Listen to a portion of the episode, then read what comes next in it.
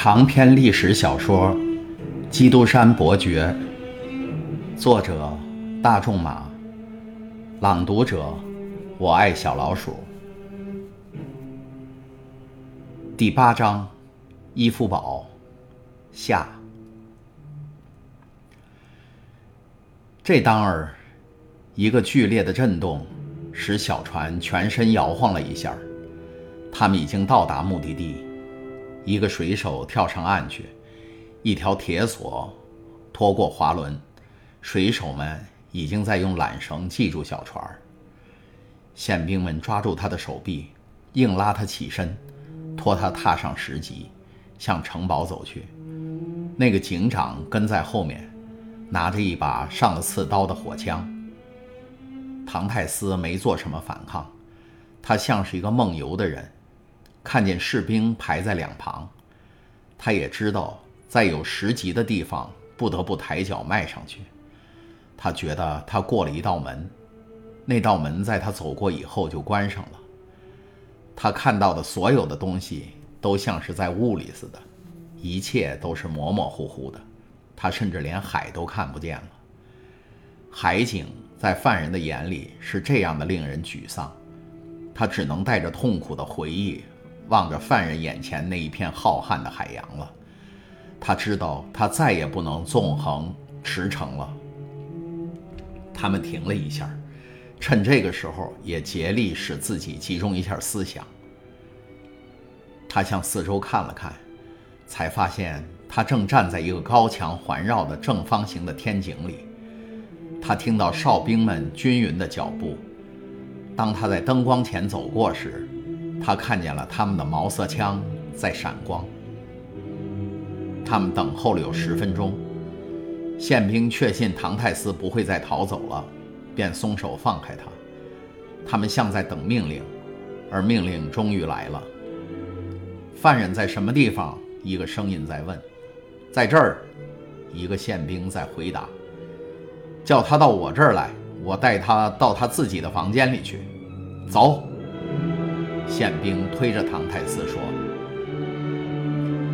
犯人跟在他的引路人后面走，后者领他走进了一个几乎埋在地下的房间。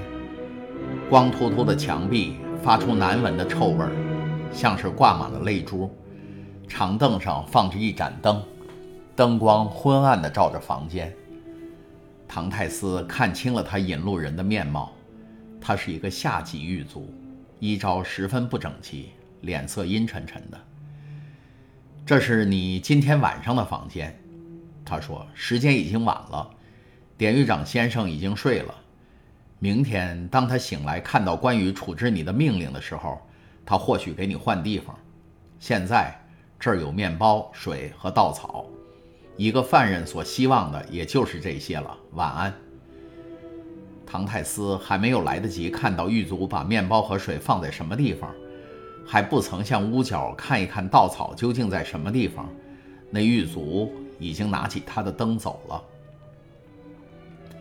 唐泰斯独自站在黑暗和寂静里，他头上的圆形拱顶发出冰冷的寒气，直逼近他火一样燃烧的额头，而他像那拱顶似的一言不发，一动不动地站着。天一亮，狱卒就带着唐泰斯不必调换房间的命令回来了。他发现犯人还站在那个地方，一动也没动，好像钉在那儿似的。他的两眼都哭肿了，他就是这样站了整整一夜的，不曾睡过一会儿。狱卒走向前去，唐泰斯像没看见似的，他碰一碰他的肩头。唐泰斯吃了一惊，你没有睡吗？狱卒说。我不知道，唐泰斯回答。狱卒呆呆地瞪了他一会儿。你饿不饿？他又问。我不知道。你想干什么？我想见一见典狱长。狱卒耸耸他的肩膀，便离开了房间走了。唐泰斯目送着他向那半开着的门伸出手去，但门又关上了。他的情绪一下子爆发了出来，他跌倒在地上，眼泪夺眶而出。他扪心自问，究竟犯了什么罪，要受到这样的惩罚？这一天就这样过去了，他没吃一点食物，只是在斗室里走来走去，像一只被困在笼子里的野兽似的。最使他苦恼的是，在这次被押送的途中，他竟这样的平静和呆笨。他本来这次跳海也是成功的，他的游泳技术是素来有名的，他可以游到岸边躲起来，等到热那亚船或西班牙船来的时候，逃到西班牙或意大利去。美塞泰斯和他的父亲可以到那儿去找我团聚，他根本用不着担心以后的生活，因为他是一个好海员，是到处都受人欢迎的。他讲起意大利语来，就像托斯卡人一样，而讲起西班牙语来，就像卡斯蒂利亚人。那时他就会很幸福的，但是现在他却被囚禁到了伊夫堡这个地方，再也无法知道他父亲和美塞泰斯的命运如何了。而这一切都是因为他轻信了维尔福的许诺。他越想越气得发疯，痛恨地在稻草上打滚。第二天早上，狱卒又来了。你今天想通了吗？狱卒说。唐泰斯没有回答。好了，振作一点，在我力所能及的范围内，你有什么要求没有？我想见典狱长。我已经告诉你这是不可能的，狱卒不耐烦地说。为什么不可能？因为这是这儿的规定所不允许的。假如你付得起钱，伙食可以好一点，还有书可以读，还可以让你散散步。我不要书，我对伙食已经很满意，我也不想什么散步，我只希望见见典狱长。假如你老拿这个问题来麻烦我，我就不给你饭吃了。那么假如你不拿来，我就饿死了。那也行。唐泰斯讲这些话的口吻使狱卒相信他的囚犯的确很愿意死，但由于狱卒每天从每一个犯人身上可以赚到10个左右的生活费，他说话时语气又软了下来。你提的要求是不可能的，但你要是驯驯服服的在这儿，你就可以去散散步，你也许会有一天碰到典狱长。至于他是否能回答你的话，那就看他的了。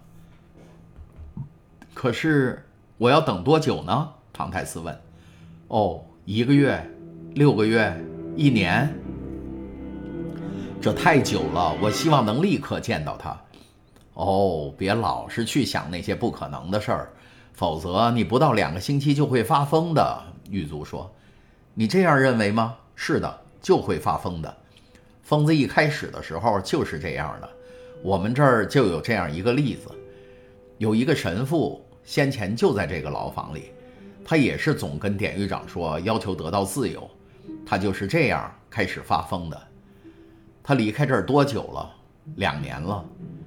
那么他被释放了吗？没有，他给关到地牢里了。听着，我不是那个神父，我也没有疯，或许将来我会疯，但目前还没有。我想跟你另外商量一件事儿。什么事儿？我给你100万法郎，因为我没有那么多钱。假如你为我到马赛去一趟，到加泰罗尼亚人村找一个名叫美塞泰斯的姑娘，替我带2行字，我就给你100个艾居。要是我听了你的话，信被人搜出来，我这个饭碗就保不住了。我在这儿1年可以挣1000里弗，为了300里弗去冒这个险，我不成了个大傻瓜了？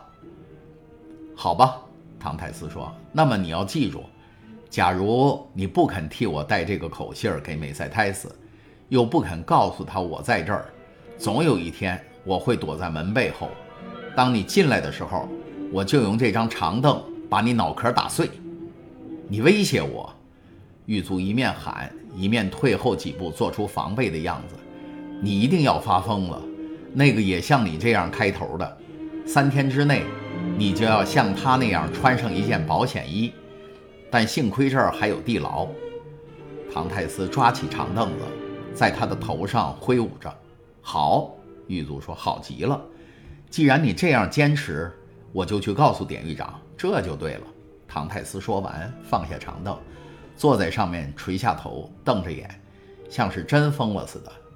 狱卒出去了，一会儿以后，带着一个武长和4个兵回来了，奉典狱长之命，把犯人带到下面去。他说：“是的，我们必须把疯子同疯子关在一起。”士兵们过来抓住了唐泰斯的胳膊，唐泰斯已经陷入一种虚弱的状态，毫不反抗地随着他们去了。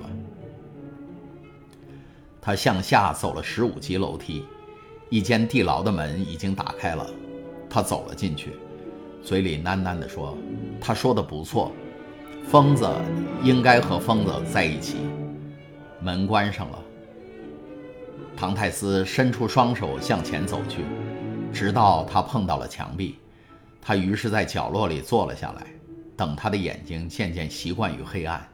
那狱卒说的不错，唐泰斯离完全发疯已经不远了。